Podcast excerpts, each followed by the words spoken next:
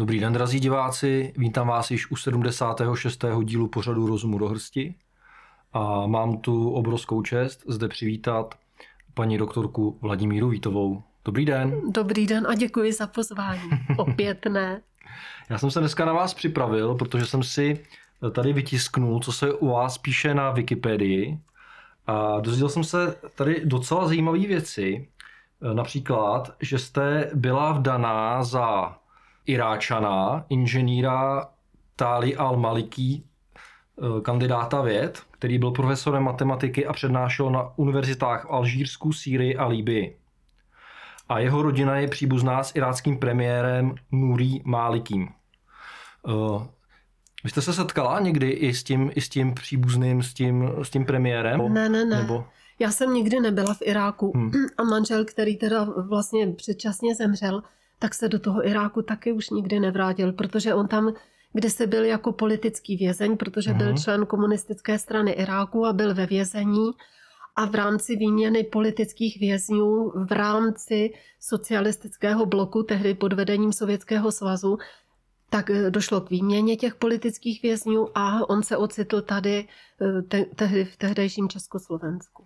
A dodělal hmm. si aspiranturu na Vysoké škole ekonomické. A on byl eh, politický vězeň eh, přesně z jakého důvodu? Jako, že byl, že byl v komunistické straně? Ano, ano, protože tam, když se hmm. dostal k moci Saddam Hussein, tak vlastně ty přední členy komunistické strany uvrhl do vězení. Hmm. A vlastně Tali se kvůli tomu nikdy nemohl vrátit do toho Iráku. Takže tam v podstatě i v různých těch válkách zemřela celá rodina, tedy bratři a maminka. Takže pak už tam možná nebo ne, možná ta širší, to širší příbuzenství tam bylo, ale ne přímo ta jeho rodina. Vy jste eh, absolvovala na Univerzitě Karlově obor žurnalistika a politologie, takže předpokládám, že jste se se svým eh, bývalým manželem seznámila tam. Na vysoké škole a on měl velký zájem o politiku a musím říct, protože čerpal jednak z těch západních zdrojů i z arabských zdrojů, takže mě toho kdysi moc naučil o té mezinárodní světové politice, že jsem vlastně nebyla odkázána už tehdy před hmm. rokem 89 třeba jenom na české anebo ty, ty zdroje v rámci toho, těch zemí socialistického bloku. Jaký jste měli spolu vztah? Eh, přeci jenom on byl z kulturně jiného prostředí než vy?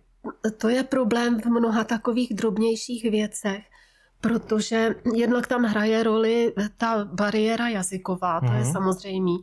A docházelo, ale možná jako v každém manželství, jenže tady to je eh, jako k, k různým nepochopením. Já dám příklad, když jsem třeba se zeptala a vzal si prosím tě ty černé hadry a jeho se to dotklo, protože to slovo hadry je něco urážlivého, ale to, to byly takové komické věci, jako eh, nic nepřekonatelného.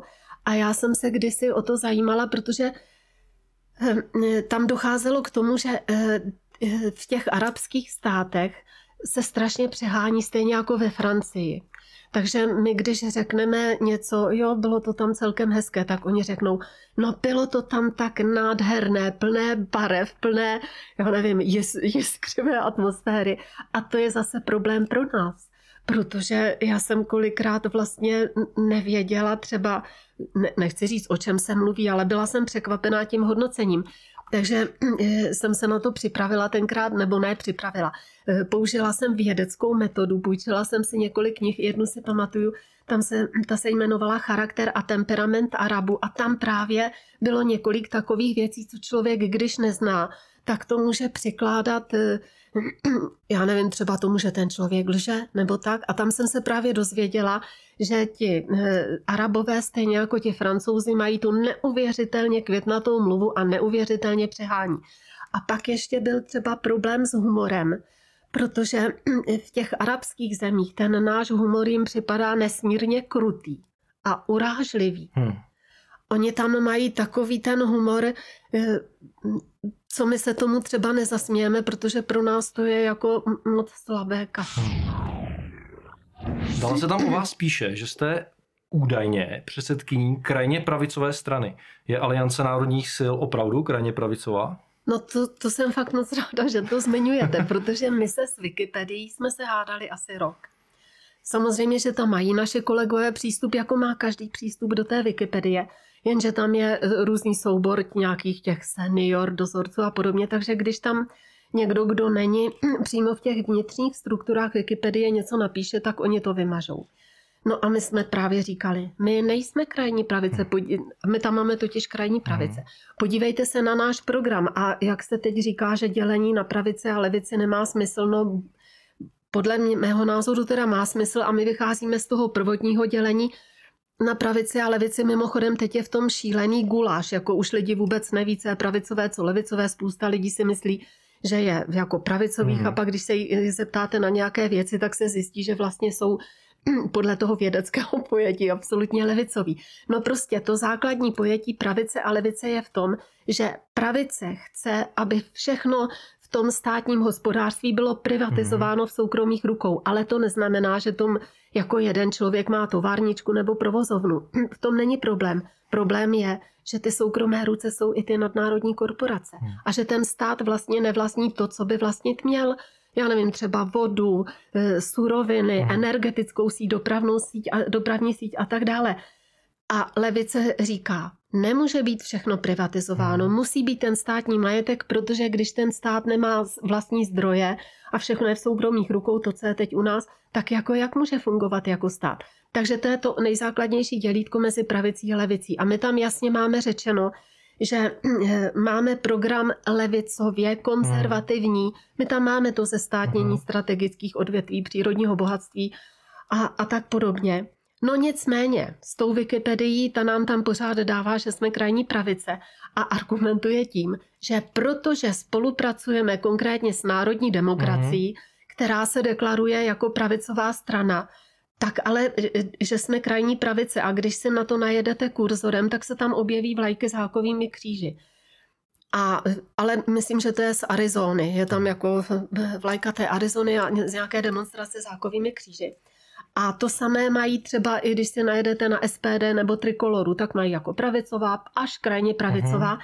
A my jsme zjistili, když jsme pátrali po třeba partnerských stranách, já nevím, v Polsku a podobně, že jakmile mají v názvu národní mm. anebo slovanská, tak jsou všichni označeni za krajní pravici. Mm. A my jsme na našich stránkách eh, zveřejnili tu naší korespondenci s těmi zástupci Wikipedie.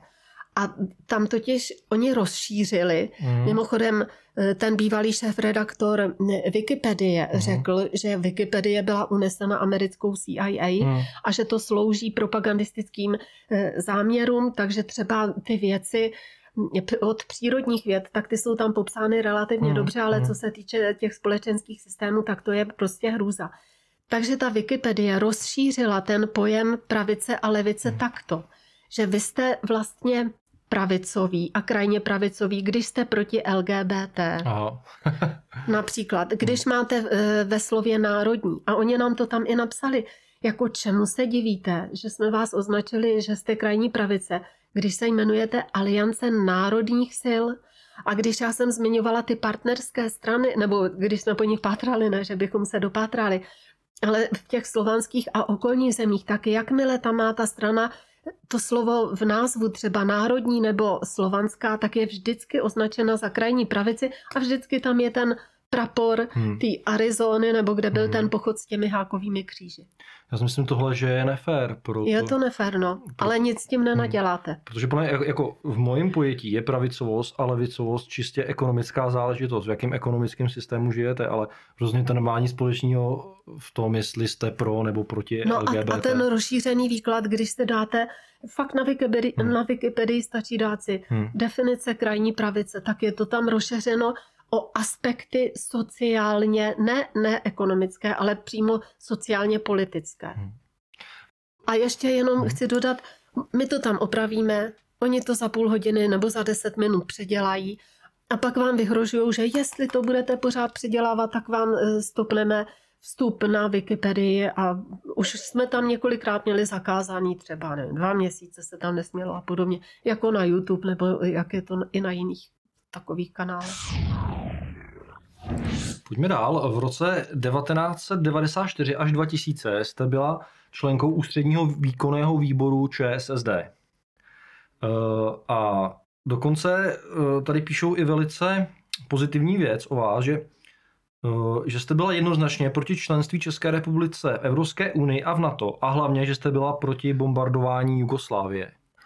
Takže já vám za tohle chci teda jedno, jednoznačně poděkovat, paní doktorko, a jestli byste to mohla okomentovat, v jakých to bylo konsekvencích. No já musím říct, že tehdy byla většina sociálních hmm. demokratů hmm. proti vstupu do NATO. Hmm. A musím říct i proti tomu bombardování. Hmm. Já si pamatuju to jednání ústředního výkonného výboru, kdy se o tom jednalo a většina hmm. byla proti. Ovšem pak jednala vláda a ta vlastně nerespektovala to usnesení ústředního výkonného výboru a, sociálních demokratů. A tenkrát byla politická situace jaká? Tenkrát byl předseda Miloš Zeman. Ano ale byla ČSSD byla opoziční strana tenkrát. Je to tak? Tenkrát už nebyla opoziční strana, to byla uzavřena ta opoziční smlouva s ODS, mm. kdy vlastně ČSSD byla ve vládě. Mm. Ale e, to byl celkem problém, protože v parlamentu různé ty výbory, předsedou těch výborů a většinu měli v těch výborech odborných mm. třeba e, členové strany ODS a proto to se stalo už několikrát, proto je v takové situaci fakt těžké vládnout, protože ta vláda udělá nějaké kroky a ten parlament jí hodí o dva kroky zpět, protože to prostě neodhlasuje. Ale tady bohužel došlo k tomu, že ta vláda Miloše Zemana opravdu to odhlasovala, ten náš vstup do NATO. A pak o tom jednal i parlament a musím říct, že proti byli jenom dva členové vlády, tam se hlasovalo několikrát, teda konkrétně o tom bombardování Jugoslávie a podobně. A to byl eh, Ivan David, tehdejší minister uh-huh. zdravotnictví a Eduard Zeman, minister školství. A jaký byl postoj Miloše Zemana, o kterým víme, že se za to teda omluvil asi před rokem, ale ono jako omluvit se po takové době a za něco takového mm, Nevím, no, je to otázka, jestli Víte, co lidi jako to někdo se... může brát vážně. No, Miloš Zeman se vždycky, nechci říct hádal, to nebyly hádky, ale měl jiný názor než třeba Jan hmm. Kavan. A Miloš Zeman, to byl minister zahraničních věcí. A ten, Kavan byl minister. Kavan, ano. A Miloš Zeman o sobě vždycky říkal, že on je americký jestřáb. Takže hmm. lidi si třeba myslí, že změnil to svoje uvažování, ale v tomhle svoje názory nezměnil. On prostě takové hmm. názory měl. Tak konec konců Miloš Zeman je i velice hodně orientovaný na Izrael. Ani se tím, ani se tím netají. A samozřejmě víme, že zase, že tam je určitý propojení mezi Izraelem a právě těmahle americkýma jestřábama, takže ono to možná... Ale to se tenkrát stranu. neřešilo hmm. v té ČSSD. Eh, a to až později, hmm. jak vystoupil, myslím, v tom Knesetu a řekl, že je, že je Izraelec nebo hmm. Žid, nevím, jak to hmm. přesně řekl. Ale co se týče eh, speciálně toho NATO a bombardování Jugoslávie, tak on, on s tím asi neměl tenkrát problém. Hmm. To je docela smutný. A jaká byla tenkrát nálada ve společnosti? Byli jako lidi proti tomu, nebo, nebo No to rozhodně jedno? proti tomu hmm. byli. A i v té sociální demokracii a rozhodně byli proti vstupu do NATO. Hmm. Tam zase, když se podíváte do análu, a možná stačí to zadat i na Google a tento vyhledá, tak třeba já musím souhlasit se všemi mírovými kroky Václava Klauze jako prezidenta, hmm. protože on opravdu vždycky byl pro tu mírovou politiku, ale než byl prezidentem, to byl tenkrát premiérem, ještě před tím Milošem Zemanem, tak řekl, jakože referendum o vstupu do NATO je naprosto zbytečné. Hmm. Takže tihleti politici udělali spoustu osudových kroků, stejně jako se to děje teď. A ty kroky mnohdy jsou pak nevratné, nebo třeba se můžou vrátit za 10, 15, 20 let, ale co se stane mezi tím, to bývá většinou naprostá hmm. katastrofa ale lidé nechtěli do NATO a nechtěli ani do Evropské unie, protože většina je tady plus minus 8,5 milionu oprávněných voličů, většina ne, nebo ne většina, to ano, ale ne všichni se zúčastnili těch voleb o, v referendu o vstupu do EU. A z těch, co se zúčastnili, byla mírná většina pro. Takže kdyby se počítali všichni, ti oprávnění voliči, tak nebyla většina lidí pro hmm. vstup do EU. A hmm. pro NATO taky ne, no. Hmm. Ale to vůbec nic takového ani nebylo jako referendum. Máme teď takový nešvár na alternativní, hlavně alternativní vlastenecké scéně, kde se už začíná mluvit o tom, že vlastně není nutný vystupovat z Evropské unie a znat to, že se to jako nějak zreformuje zevnitř. Hlásají to strany, který, který se otevřeně tváří jako, jako velice protisystémové. Můžete nám uh, objasnit a, a hlavně našim divákům, proč je nezbytný vystoupit z té Evropské unie, proč to nejde zreformovat zevnitř, jak to, jak to mají některé strany v programu?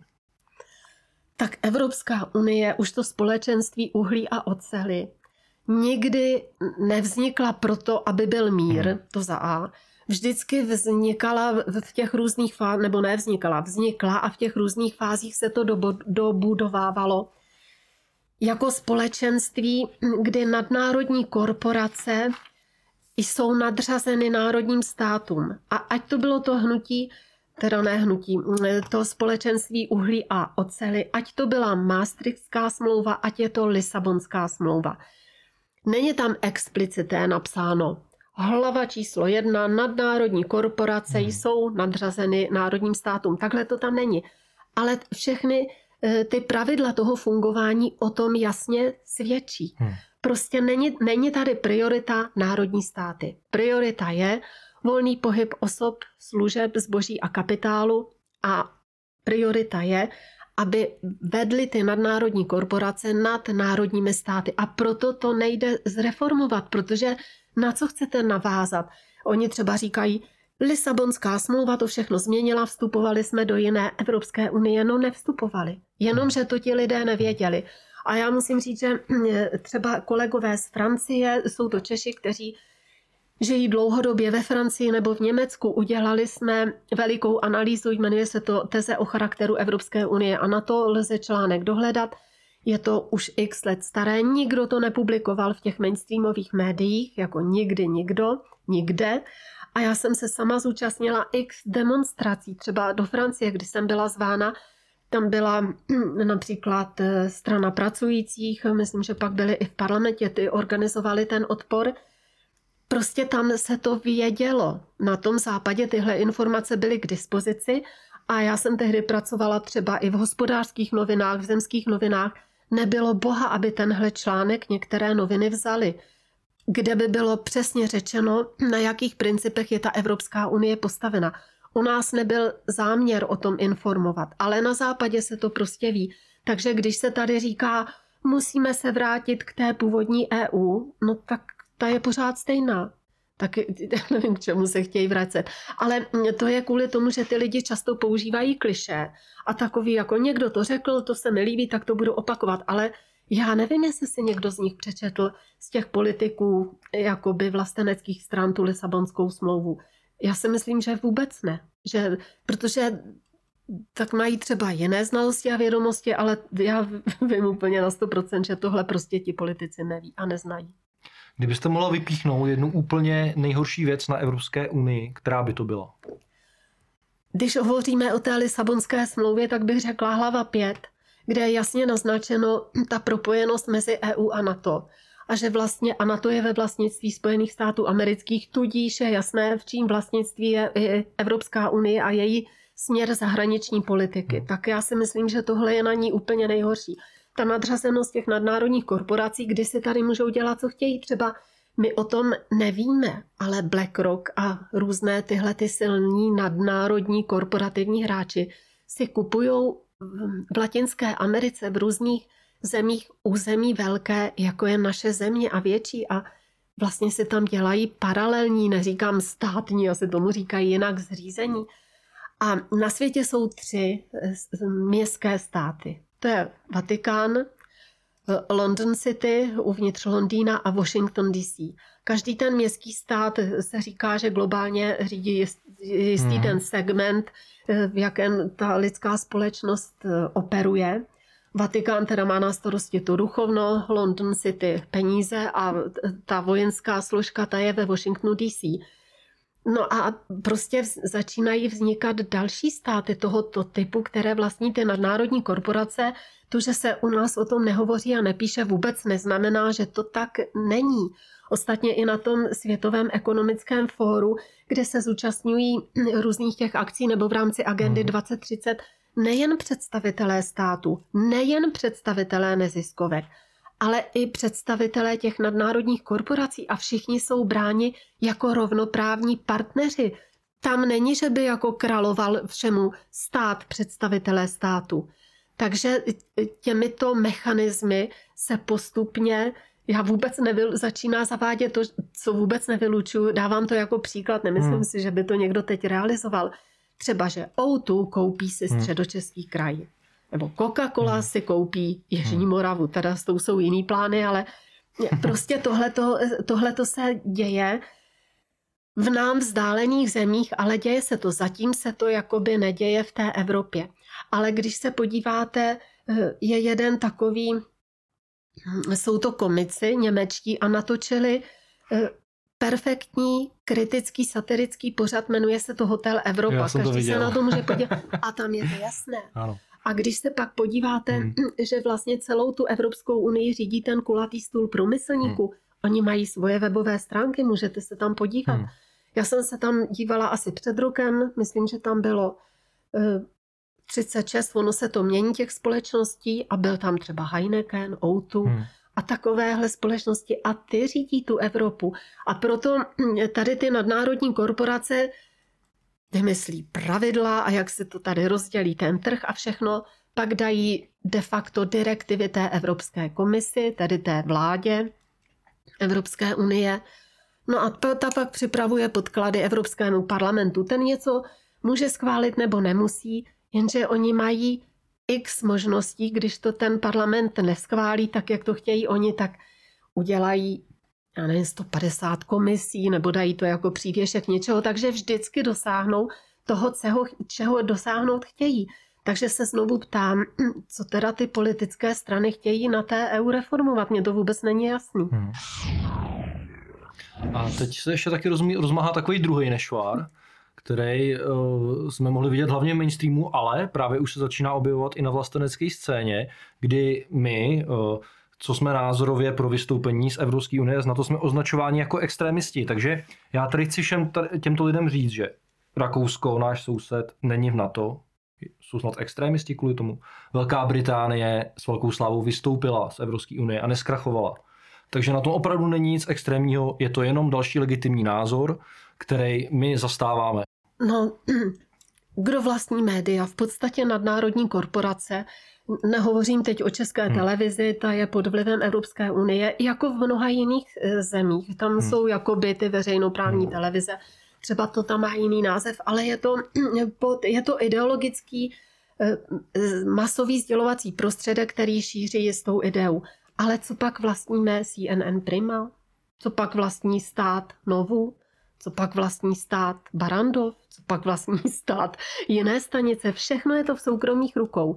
A ty soukromé ruce tam je vždycky, protože jsme v rámci té EU a v podstatě nemůže uspět národní hmm. kapitál. Protože nikdy, když nejsou, když nejsou ochranné prvky v tom státu, tak ten národní kapitál vždycky přiválcuje, když je všechno založeno na bázi zisku, ten nadnárodní kapitál. Takže ať se podíváte na jakékoliv eh, médium mainstreamové, to, které, jak se tomu říká, ty opinion makeři, ten tvůrce hmm. těch názorů lidí, tak tam jsou vždycky ruce těch nadnárodních korporací. Tak eh, ty jasně, ty tady nebudou podporovat, aby tady byla samostatná, suverénní Česká republika. A proto, když tato média někoho zvou do svých pořadů, tak asi se tam nebudou zvát ty lidi, hmm. kteří chtějí jako suverenitu pro svůj národ. Budou se tam hmm. vždycky brát ty lidi, aby odkanalizovali hněv toho davu a dali takovou malou naději, ale v podstatě to není řešení. A když vy říkáte, že říkají nám extremisti, no tak kdo chce eh, psa být, tak si hůl vždycky najde. Hmm. A, a s tou mluvou a s tím označováním a nálepkováním to je jasná záležitost propagandy. Tady vůbec nemůžeme mluvit o nějaké hmm. žurnalistice nebo, eh, nebo něčem objektivním zpravodajství. Tady se jede od roku 89, ne až teď, od roku 89 čistá propaganda. Hmm. A propaganda, to se taky lze to najít, najít na Wikipedii, je nějaké ty charakteristické znaky. A podle toho se to dá určit, že tady není žádné spravodajství, ale jenom propaganda na formování veřejného mínění. Ale smutné je, že na to lidi pořád skáčou. Víte, já se ani nedivím těm nadnárodním hmm. korporacím, když už to teda všechno tady hmm. schramstli a že, že to řídí hmm. ve svůj prospěch. Ale divím se těm lidem, že se pořád a pořád nechávají utáhnout na vařené nudly. Hmm a že, že v podstatě oni poslouchají to, co se řekne hmm. v tom mainstreamu. Já dám takový příklad. Když byly volby v roce, teď ty předcházející parlamentní volby, tak existuje ta volební kalkulačka. Každý ten předseda strany nebo každá ta strana byla vyzvána, aby zodpověděla, já nevím, třeba 50 otázek na různá témata, ať se to týká zdravotnictví, školství, průmyslu, životního prostředí a podobně. Ty odpovědi se zadaly do kalkulačky, pak tam bylo jako ano, ne. A lidé si mohli tam vyplnit ty otázky a zjistili podle toho, kdo nejvíc odpovídá, která strana těm jejich představám. A ti majitelé volební kalkulačky nám jednou napsali, pogratulovali, že to je, jako že nám gratulujou, hmm. že nejvíce procent lidí 80. Myslím, že to tak nějak bylo, dělali tu kalkulačku, že by volilo ANS. Hmm. A výsledek jsme měli ve finále žalostný. To znamená, že lidé absolutně nevolí podle svých zájmů. Ani nevolí podle programu, že jo? A podle stran. programu už hmm. vůbec ne. Volí hmm. jenom podle toho, kdo co plácne hmm. v televizi. No. A teď jako pak se cítí zklamáni. Hmm. No, Petr Fiala evidentně lhal když hmm. říkal něco jiného. Ale podíval se někdo na program ODS? Oni stejně lžou jenom v detailech, ale když hmm. se podíváte na ty jejich politické programy, jednak jsou všechny stejné. To, že někde chtějí hmm. něčeho mít nebo hmm. víc, to není ta podstata. Hmm. Ta podstata je těch politických programů těch vládních stran, že všichni chtějí být v EU, v NATO a hmm. hlásí se k tomu uspořádání společnosti, kterému se říká liberální kapitalismus nebo liberální kapitalistická demokracie a podobně, kde je vše podřízeno zisku. Hmm. No a to už tam pak je úplně jedno, co tam chtějí v těch eh, nějakých niancích se od sebe oddělit. Jestliže chceme mít tady společnost na bázi hmm. zisku a chceme být v té EU a v NATO, kdy nebudeme moc vystoupit, když jsme v EU ani z VHO a budou tady nám hmm. Eh, diktovat všechno VHO, tak jako Jaký je mezi nimi rozdíl? Hmm. Vůbec žádný. Ale lidi prostě nemají třeba čas anebo šanci se v tom zorientovat a pak prostě volí proti svým zájmům, hmm. úplně jednoznačně. A ještě my jsme si mysleli, že daleko větší roli budou hrát třeba hm, sociální sítě, kde ta informovanost je větší než v tom mainstreamu, anebo alternativní sdělovací hmm. prostředky, jako jste třeba vy. Ale ukázalo se, že ne, že prostě ve finále ten názor těch lidí zpracuje ta televize. Zatím. Hmm. Ale já bych řekl, že, že ty, jako ty alternativní sdělovací prostředky sílej. Jo? Jsou furt hmm. silnější. Samozřejmě otázka je, kde se to protne no, potom v budoucnu. Aby už nebylo pozdě. No je to tak, no. Protože mě, já ještě nebo ne, ani se mi zdá, to tak prostě je. Hmm. Lidi pořád se stěžují, že je tady špatný systém. No je, ale ještě máme v ruce mnoho zbraní kterými bychom se mohli bránit hmm. a do, docílit změny, hmm. ale nikdo to nevyužívá, protože hmm. to je práce. Můžete chodit za těmi hmm. poslanci, za senátory, můžete psát, můžete prostě otravovat, můžete dávat trestní oznámení, můžete dělat spoustu věcí, šířit tyhle informace, hmm. ale lidi to nedělají a stejně pak kecnou si před tu televizi a nechají se zblbnout. A mě, já mám takový pocit, o co teď jako lidem nejvíc jde, co je nejpopulárnější v těch programy těch alternativních politických stran. Že chtějí referendum, no dobře, ale když je tahle ta televize, já bych se teda fakt teď bála udělat referendum hmm. o čemkoliv, když vím, jak, jak jsem řekla, ten obrat na té vařené hmm. nudli, utáhnou si ty lidi kam chtějí. To za A a za B jim lichotí jako odvolatelnost politiku. No dobře, tak chcete někoho znemožnit a ty, ta média to udělají raz, dva a řekne se a na každém šprochu pravdy hmm. trochu a ten člověk je špatný. A přitom tady nemusí být odvolatelnost, ale prostě trestní oznámení, trestní řízení, hmm. jako může se tlačit i na ty soudy, může se jít k těm volbám a teď podívejte se, kolik lidí nechodí k volbám a teď se volá, no ale ty strany jsou špatný a ta přímá demokracie. No tak v Senátu tam se může volit přímo. Může tam kandidovat, kdo chce hmm. do Senátu. a ve finále ty lidi k volbám nejdou a ty, co tam jdou, tak stejně volí ty představitele těch stran, které jsou v mainstreamových médiích. Tak jako co ty lidé, co ti lidé chtějí? Prostředky mají, nepoužívají je. I kdyby vedle nich žili anděle, tak prostě neřekli o nich, že jsou andělé v televizi, tak asi andělé nebudou. My jsme měli rozhovor s jedním bývalým špionem, který pracoval eh, v rámci Československa v OSN hmm. a podobně. Byl to pan inženýr Kubizňák. A on říkal... A on byl jako agent pro BIS, jo? Nebo? To nebyla BIS. To byla tenkrát jako STB. Jo, ještě a, tak, jo. Jako Za minulý režim. Ano, ano. A on tam měl možnost setkat se s mnoha světovými politiky. Kofi Annan, Gandhi. Hmm. A říkal, že třeba ten Gandhi byl neuvěřitelně charismatický hmm. člověk, že On říkal, to bylo úplně fyzické, už na dva metry. Hmm. Z něj sálalo něco, nějaká energie, charisma, že by si z toho člověk padl na zadek. Hmm. A já jsem se ho ptala, a myslíte, že by uspěl v naší zemi? No a on řekl, neuspěl, ta média by ho prostě, když by tam, ne, když by tam neříkali každý večer v hmm. televizi, Gandhi má charisma, na dva metry to ucítíte. Neuspěl. Hmm. A já jako Znovu opakuji, nedivím se nad národním korporacím, nedivím se těm globalistům, co chtějí dělat, ale divím se, upřímně se divím těm lidem, že se nechávají tak lehce zblbnout a zlákat a pořád kráčí do propasti. Hmm. A pak křičí podle mě ta falešná obvinění. Oni nám lhali, no nelhali. Ale ti lidé se ve své blbosti byli a pohodlnosti se nepodívali přesně to, co jste říkal na ty programy. Pak tu máme ještě takový jako, jako argument, eh, eh, slyšel jsem to třeba od, od strany pro, ale, ale i od jiných, že to nemají v programu z toho důvodu, že to jako stejně nemá cenu jo, vystupovat. Je buď jako argumentou, že se to pak jako stejně nějak rozpadne, anebo že když bychom jako vystoupili, takže bychom pak jako ne, byli izolovaní, jo, neměli bychom s kým obchodovat a tak. Co byste řekl na tyhle argumenty? No, že jsou to argumenty chytré horákyně. Tak ta Evropská unie přitahuje štrouby každým dnem, jako hmm. úplně strašně, co se týče legislativy, tak konkrétně i toho zeleného údělu, ty auta. Migrace hlavně. No přesně, no. migrace. Tak já nevím, tak možná se rozpadne za 50 let, ale my hmm. už tu nebudeme. No. Hmm. Takže to je taková ta politika toho epísmentu, to ustupování toho zla. Tak jako co chceme? Hmm. Chceme hmm přestat existovat, no tak se prosím nebraňme, ale mě naprosto šokuje.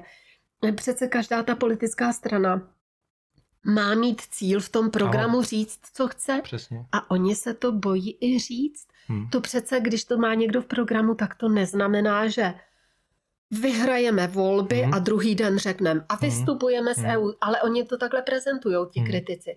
To je nesmysl. A mimochodem je přesně stanoven ten způsob vystoupení hmm. z EU. Každý se může najít Lisabonskou smlouvu článek 50 a tam je to řečeno. A je to velmi jednoduché. Vůbec se tam hmm. nehovoří o hmm. referendu. Předseda vlády hmm. přijede na jednání Rady Evropy a řekne, dobrý den, naše země chce vystoupit, nebo to tam pošle. A nastává mechanismus dvouletý. A v tom se vyjednává. A když i kdyby nesouhlasili třeba ty ostatní státy, tak po dvou letech ta země prostě vystoupí.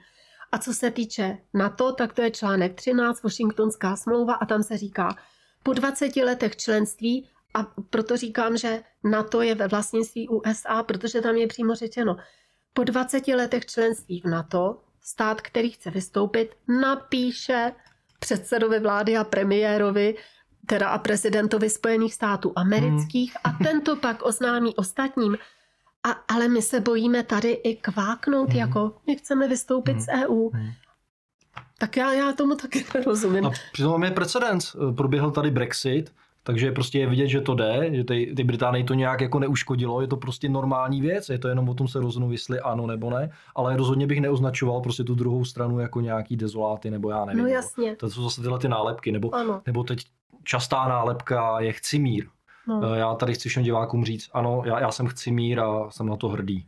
Jo, aby, to, no. aby to bylo jasno, protože te... myslím, že na tom chtít mír snad, snad se shodneme, že nej, není nic špatného. Ale oni samozřejmě tam dávají takový ten narrativ, jo, že, že jako chci mírové, jak, jako by to bylo něco jako špatného, jako chtít mír jako v dnešní době. No. Co to je za způsob uvažování tohle, no. paní doktorko? Je to Orwell.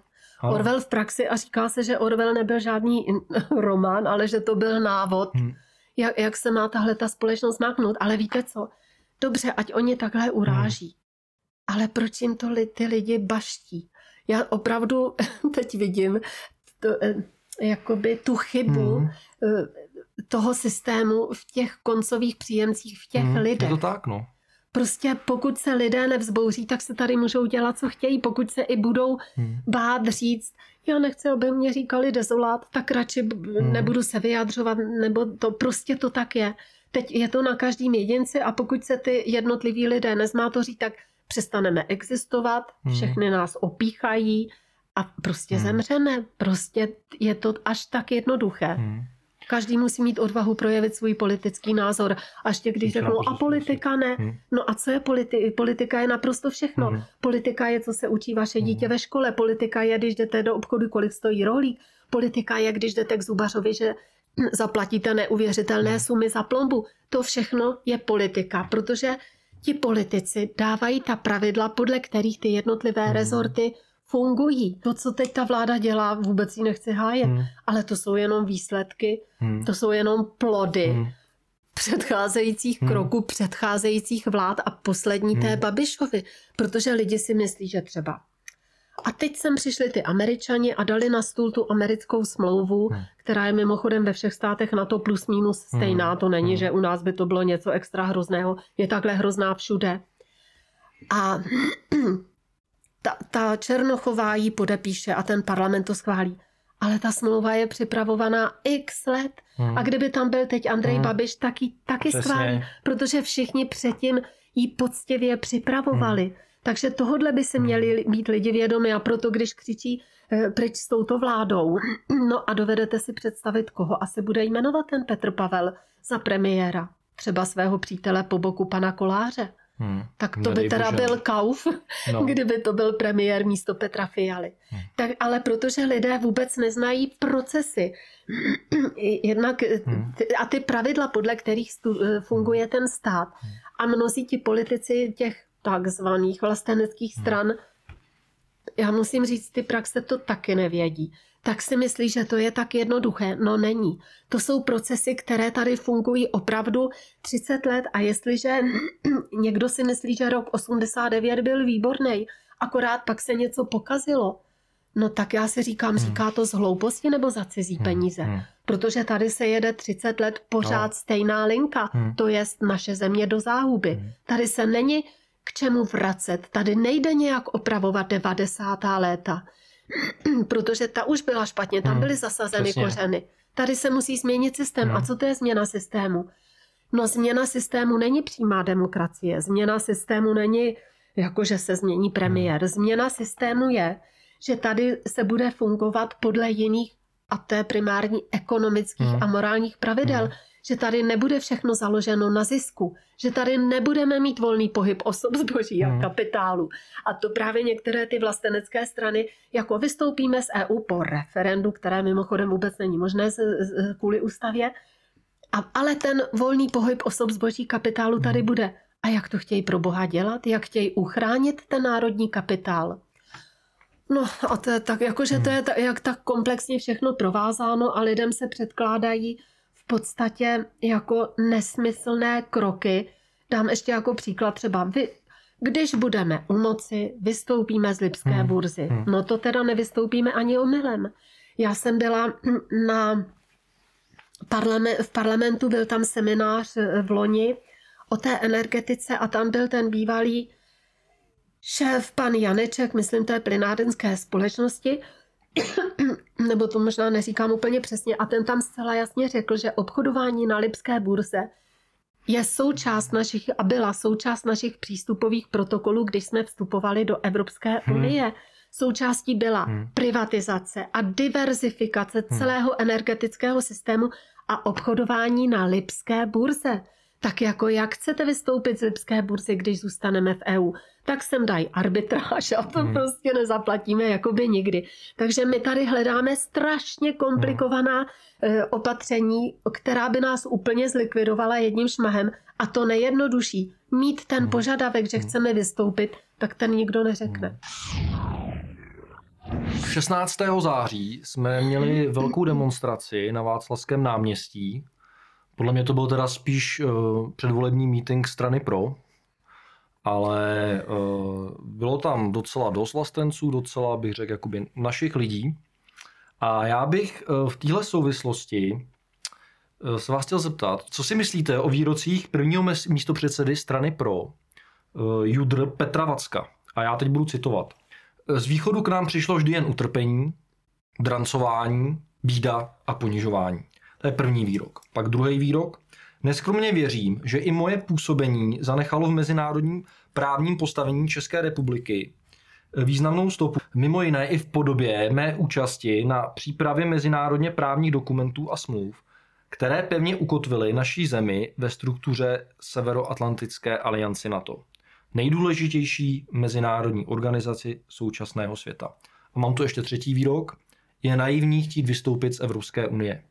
Takže otázka je, co si myslíte vlastně o tom, že, že tahle strana, jejíž místo předseda se takto prezentuje, loví hl, uh, voliče hlavně na alternativní scéně?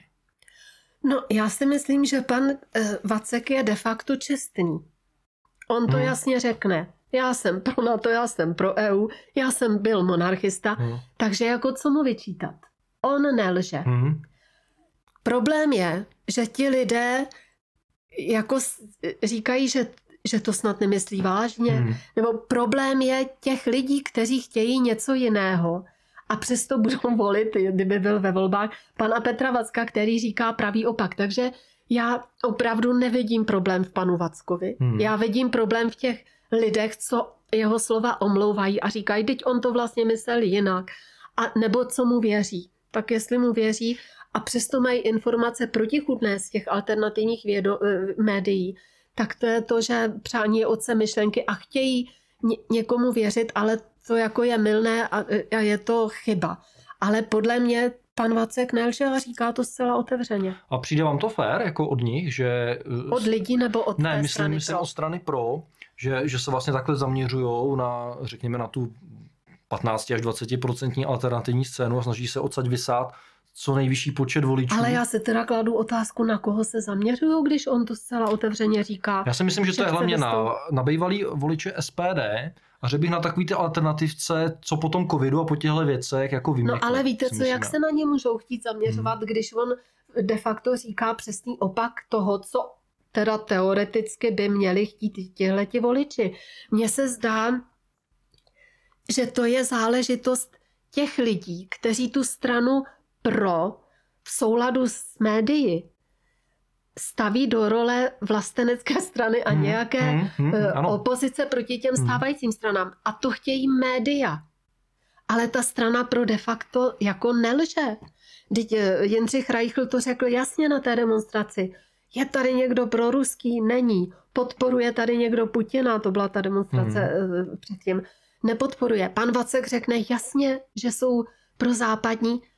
Tak jako mně se hmm. od strany pro to nezdá nefér. Mně se to zdá nefér od těch lidí, co na ně hodili nějaký háv vlastenecký, hmm. uposlechli hmm. ta média, protože média řekli, podívejte se, a proto jsou také tihle politici zváni ne třeba do české televize, ale do CNN Prima, hmm. do jiných diskuzních pořadů a řeknou, podívejte se, tady vám představujeme vlasteneckou stranu. Ta média lžou. Strana pro nelže, ta říká, co chce. Média lžou a lidi uvěří té lži těch médií. Takže já bych skoro stranu pro ta, ta se tady v téhleté, v tom trouhelníku chová nejčestněji. No, ten Petr Vacek, máte pravdu, že, že to je od něj teda takový jako fér, tohle, no. že to říká. No, ale třeba ten Jindřich Reichl, ten mi přijde, že okolo jako mlží. Ten furt tam jako říká, že že vlastně je, jakoby chce vystoupit z Evropské unie z NATO, ale že se potřebuje zaměřit jako na ty voliče, který to vlastně neví, že chtějí vystoupit z EU a z NATO a on jim to pak jako ukáže vlastně, že, že to je vlastně jako dobrá myšlenka a přitom to vlastně vůbec nemají v programu. Vacek říká tohle, nedělá si tím trošku alibi, že kdyby náhodou no, se, dělá, do, se do té sněmovny dostali, tak tam samozřejmě už budou mluvit jinak, podobně jako Petr Fiala byl taky velký euroskeptik, že jo, než, než ODS. A měla to vládě, ODS v programu jo? nikdy, že hmm. vystoupí z EU. No, Má to pro v programu? Nemá. Takže může ten jednotlivý politik si plácat v televizi, co chce. Podívejte se na ten program, hmm. tím, to, to myslím ne vás, ale hmm. voliče, a všichni pak jedou podle programu. To se hmm. týká třeba i, i té, teď ji uvedu jako příklad, německé strany AFD, všichni jsou jako hmm. z ní nadšení. Ale někteří politici před pár lety, speciálně z Bavorska, politici AFD významní řekli na adresu naší, že by se měly zrušit Benešovy dekrety. Zřekla se toho ta politická strana jako celek? Nezřekla. Takže všímejme si prosím těch programů a ne to, co plácne hmm. jednotlivec v televizi. Hmm. Já bych se ještě eh, tady vrátil k těm výrokům, protože tady mám ještě jeden přímo od Jindřicha Rajchla, který nějakým způsobem eh, reagoval potom, když se vlastně snesla ta vlna kritiky na, na Petra Vacka za ty jeho výroky. A on řekl, prosím, nedělejte závěry z jednoho výroku. Zanechte toho. Přestaňte útočit jeden na druhého a konečně ukažte, eh, že umíme táhnout za jeden pro vás. Uklidňoval Reichl. Přijde vám, že Jindřich Reichl táhne s tou vlastenskou scénou za jeden pro vás? Nabízel vám třeba nějakou spolupráci někdy jako Aliance národních sil? Nebo snažil se nějakým způsobem stmelit tu vlasteneckou scénu? Ne, všechny ignoruje, ale já znova opakuji, můžete ještě jednou přečíst tu první větu, já jsem na ní chtěla navázat. Prosím, nedělejte závěry z jednoho výroku. A Zanechte toho, přestaňte útočit jeden na druhého a konečně ukažte, že umíte táhnout za jeden pro vás. No tak jestli jako lidi se nepodívají na ten program, a tak budou táhnout za ten provaz, co teda chce ta strana pro, tak jako to, já, já znovu opakuju, já v tom nespatřuju problém té strany pro. Mě, víte co, mě ani jako ne, nevadí, že jestliže oni hmm. evidentně chtějí se trvat v té EU a v hmm. NATO hmm. a potřebují ty voliče, takže jako se to nějak snaží zakamuflovat, ale ani ten Jindřich Reichl to jasně neřekne. Ten problém je v těch lidech, co je omlouvají, co jim to věří a co vlastně chtějí slyšet něco jiného, než ti politici říkají. Hmm. A pak budou zase říkat, a my jsme si to představovali jinak, oni nás podvedli, nepodvedli. A tohle je hmm. přesný příklad. Strana pro nepodvádí. Hmm. Ta to říká jasně, co chce. Hmm. Budíš jim přišteno k dobru, no. no ale víte co, v podstatě jo, hmm. protože daleko větší hříšník je hmm. ten, který lže, hmm a v, v, tady, v tomhle tom vlastně oni nelžou. Hmm. A, a akorát o sobě říkají, hmm. že jsou vlastenecká strana, no hmm. ale pak jako hmm. podle ovoce poznáte je. Hmm. Tak já o sobě řeknu, že jsem, co řeknu, že jsem eurohujer a proto chci vystoupit z EU a NATO. Hmm. Jak by se na to hmm. lidi dívali? Divně.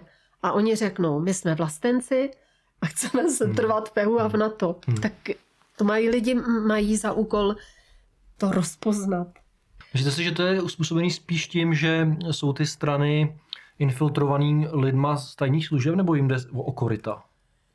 Já si myslím, to, to totiž spad, jako teď často pozorujeme, když se hovoří o nějakém charakteristickém rysu Čechů, taky určitě je spousta kladních vlastností, ale jedna je tedy záporná a to je, že jsou maloměšťáci. Hmm. A je to tím, že Eh, každá ta lidská společnost hmm. funguje jinak, když je společenství pěti lidí, třiceti lidí. Nejhorší mezilidské vztahy jsou tři až pět tisíc lidí, to je malo město. Hmm. A tady máme nejvíc takových oblastí. A prostě je to charakteristický rys toho národa, tam to maloměšťáctví. A já vím z těch osobních jednání, že třeba řeknou, no my bychom s vámi jako s Aliancí národních sil i komunikovali, mm. kdyby ale vy jste nespolupracovali s těmi národními demokraty, mm. s těmi dělníky, s těmi republikány a my řekneme a proč? A oni řeknou, oni mají tak strašnou mm. mediální pověst a my si vedle nich nestoupneme. A to je něco neuvěřitelného. Tak všichni tady z těchto politických stran ví, že ta média lžou. A přesto, jak ti maloměšťáci věří těm médiím, které ta média systematicky hmm. znemožňovala ty politiky těchto hmm. politických stran, protože byly antisystémoví, hmm. tak je jasný, že na nich nenechají nic suchou. A tohle to my se s tím setkáváme jako s největším argumentem, což jako nemá s programem nic společného, ale s tím maloměšťanstvím. Ne, já se vedle nich nestoupnu, protože jako by to hmm. bylo strašné. Ale pak chci říci, že jsou tady ještě, a to se mi zdá jako celkem závažné, je tady třeba moravská strana, to taky má jako vystoupení, myslím, z NATO a referendum o Evropské unii. Je jich několik a ty se také vůbec neozvali a já, já jsem teď zaregistrovala, že oni vlastně chtějí opustit Českou republiku. Že ten předseda těch Moravanů už zcela otevřeně říká, že vlastně ta Morava vždycky byla samostatná, ta Praha ji vždycky ubližovala, což hmm. se musím smát. Jo, podíváte se na premiéry, který vedou tu naši hmm. zemicu grunt, včetně Fialy a všichni jsou z Moravy, hmm. včetně Petra Nečase, Topolánka hmm. a, a, a jiných premiérů a ministrů, o těch hmm. taky nehovořím. A oni přímo tam říká v tom posledním veřejném vystoupení nebo předposledním ten stěrat musil, že vlastně ani nemusí být národní stát, a že eh, používají tam nějaký historický paralely, podle mě jako vůbec ani nejsou pravdivé, že, že by mohlo být to Slovensko, Morava a třeba Maďarsko a Rakousko, ale to jsou, a, a že by to by mohly být jako ne ten národní stát, ale to jsou přesně ty úvahy, těch globalistů anebo hmm. Evropské unie udělat ty euroregiony, aby se ztratila ta národní hmm. identita. Hmm. A přitom národní identita je pro člověka velmi důležitá. A já si říkám, jako to neví, teď je to doktor, tak hmm. byste mohl něco takového kdysi učit. Takže tohle je podle nás jeden velký problém, protože samozřejmě mají i finanční podporu hmm. z jistých kruhů. Třeba sudeckých anebo nebo těch evropských. A ještě jestli jste zaregistrovali, že vlastně teď ten eh, prezident Pavel de facto slíbil, nebo alespoň tak to bylo prezentováno v těch médiích, Lichtensteinsku, že teď já to přeháním, to neřekl, dáme vám půl Moravy, hmm. ale že budou narušeny ty Benešovy dekrety a že jim to bude vráceno. A to je de facto půl Moravy. Tak já nevím, jako s čím teda ti Moravané počítají, jestli tohle to ví, tak jako tady pak vznikne. Hmm. Lichtensteinsko to myslím taky není v Evropské unii, ne? Tak možná proto chtějí nebýt. Prostě jsou to velmi nebezpečné tendence. A, a myslím, myslím, že minimálně v Schengenu, protože jsme tam jednou jeli přes ten Vadus, hmm. když jsme jeli z hor a žádný kontroly tam nebyly na hmm. hranicích, takže asi v Evropské unii asi budou. To Ale v, v Evropské unii mezinárodní dělba práce a každý ten stát má jistou roli, i, hmm. i to hmm. Lichtensteinsko. No a jestli teda my dáme Lichtensteinsku všechno, co mu jakoby náleží, což není vůbec pravda, no tak jako už, už to začne to rozvorávání té naší země, protože ty Benešovy dekrety nemohou být zrušeny zvenčí. To byla, eh, bylo to po válce garantováno hmm. mocnostmi a de facto to vycházelo z mezinárodního práva. Takže jediný, jak je zrušit, je možné to, že my sami se toho zřekneme a to se možná teď začne dít. Takže to, tohle je problém. A pak ještě vidím problém ještě když jsme hovořili o té straně pro, tam vlastně se taky hovoří o tom vlastenectví v tom smyslu třeba. My musíme vytvořit to velké společenství s těmi zeměmi střední Evropy, hmm. ta V4. Hmm. A teď já se ptám, a jak chcete ovlivnit jako politickou situaci v Polsku, hmm. jak chcete ovlivnit politiku hmm. v Maďarsku? Hmm. Jako vždyť to je nesmyslné, my musíme ovlivnit hlavně svoji politiku. No a oni počítají s tím, že jako pak vznikne nějaký ten velký spolek, jako nevím teda jak, ale jako všichni se tam nechají ovlivnit, vznikne teda ten velký spolek té střední Evropy a pak bude tak silná, že si bude moct klát podmínky v rámci Evropské unie. Hmm. A to je jakoby problém. Ale ten pan Vacek to říká vlastně pořád dobře. Oni chtějí patřit na západ. Hmm. Takže a tady tohle to možná vlastence plete, že jako ta V4, ta střední hmm. Evropa, ale být součástí toho západu hmm. a mít tam větší slovo. A to je vlastně částečně to Rakousko-Uhersko, respektive Uhersko-Rakousko 2.0, což je taky jeden z projektů těch globalistů. No a pak je tady ještě ta Národní rada obrody, pokud vím, tak ty se také chystají založit novou politickou stranu a tam zase staví na tom, že všichni jsou blbci, jenom v Národní radě obnovy bude, budou geniální lidé a lidi, protože ví, že v těch ostatních stranách jsou jenom ty duševně zaostalí, tak budou volit ty duševní giganty z Národní rady obrody. Tak to bude její filozofie, nevím, jaký budou mít program. A pak je tady ještě ten spolek Svatopluk, tam taky uvažují o tom, že by vznikla nová politická strana a ti se zase angažují v tom americkém projektu Trojmoří. Ten je pod kuratelou katolické církve, teď hmm. budou mít další konferenci, mají vždycky dvě do roka, můžete to vidět.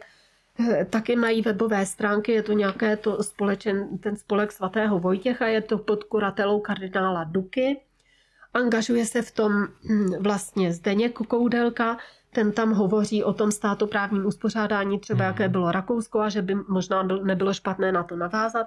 Pak Petr Drulák a ten bývalý ministr dopravy za ODS pan Žák A co se týče náboženství, protože to je na katolické bázi, tak to je pan Semín z akce Dost. Vždycky při těch konferencích jsou tam zástupci všech hmm. diplomatických sborů, jsou tam zástupci parlamentu i vlády. Když jsem se dívala na tu poslední konferenci, tak sice tam mluvili česky, ale jinak tam v češtině nebylo vůbec nic, všechno v angličtině, i ta videa. A e, je tam spousta zástupců e, akademického prostředí, speciálně nově vzniklých katolických škol, které se jmenují třeba hodně to polských škol, Intermarium, jsou financovány Američany a je to jakoby výchova těch budoucích kádrů mhm. toho trojmoří. Takže o tom se také nehovoří, přestože to vůbec nejsou tajné informace. A všichni tihleti jsou jakoby davem považováni za vlastence. Hmm. Víte co, dá se to poznat podle toho za, za A, že jako že jsou ti lidé v televizi. Hmm. Jak jsou pozváni do jakéhokoliv hmm. mainstreamového média, hmm. tak vězte, že jsou připravováni hmm. na politickou ano. kariéru. A že podporují tenhle ten režim jako plus minus mírný pokrok hmm. mezi zákona. E, co se týče, e, co se týče toho pana Druláka, a to musím říct možná i Jindřicha Reichla, a musím říct bohužel i Kateřiny Konečné, hmm. jakmile jsou v televizi, vždycky tam je ta úlitba bohům, že řeknou a Rusko je agresor. Hmm. Tak já bych ráda řekla, že ta rezoluce valného schromáždění OSN, na kterou se všichni odvolávají, vůbec nezmiňuje slovo agrese. Hmm. Je tam řečeno, že má Rusko zastavit ofenzivu. To hmm. za A. Za B. Rezoluce Rady bezpečnosti, rezoluce valného shromáždění OSN nejsou závazné. Takových rezolucí, které jsou jako nedodržovány, třeba Izrael je toho typickým příkladem, je jakoby X, ale jenom tím si říct, nejsou závazné, mají deklaratorní charakter. Za B. Kanadský právník je mezi, Christopher Black je mezinárodní právník, který se zabývá vojenským právem a spolupracuje s OSN. Ten udělal obsáhlou analýzu, že Rusko podniklo legislativní nebo že podniklo kroky podle mezinárodního práva. Hmm odvolávají se tam na chartu, chartu OSN, článek 51 a podobně.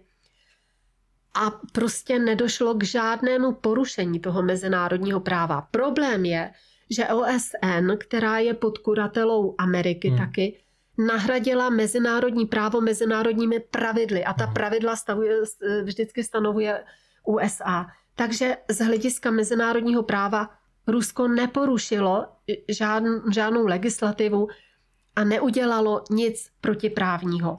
Proto když byl třeba v Rusku Antonio Guterres nebo papež, ani z pusy nevypustil slovo agrese.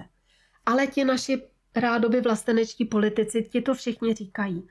A když hovoříme o tom panu Drulákovi, tak on byl dlouho ředitelem toho Ústavu mezinárodních vztahů. To je přímo řízená organizace Ministerstva zahraničních věcí.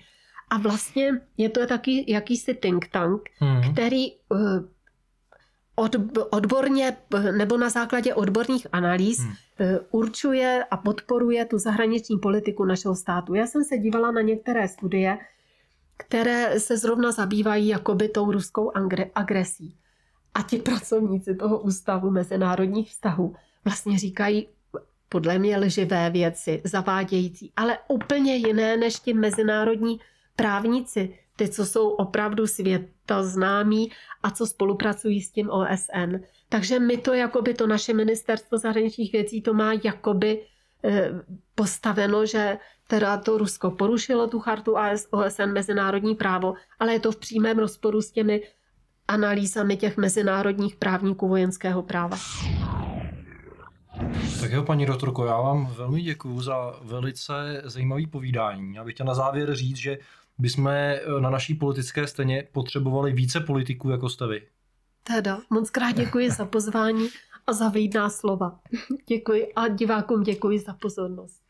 Tak vážení diváci, děkuji za pozornost a ještě bych vás na závěr chtěl pozvat na premiéru eh, filmu, který jsem točil ve spolupráci s nadací Železná opona a inženýrem Václavem Mítovcem. Jmenuje se Od atomu k vesmíru a zpátky k člověku a měl by sloužit jako varování před jadernou válkou.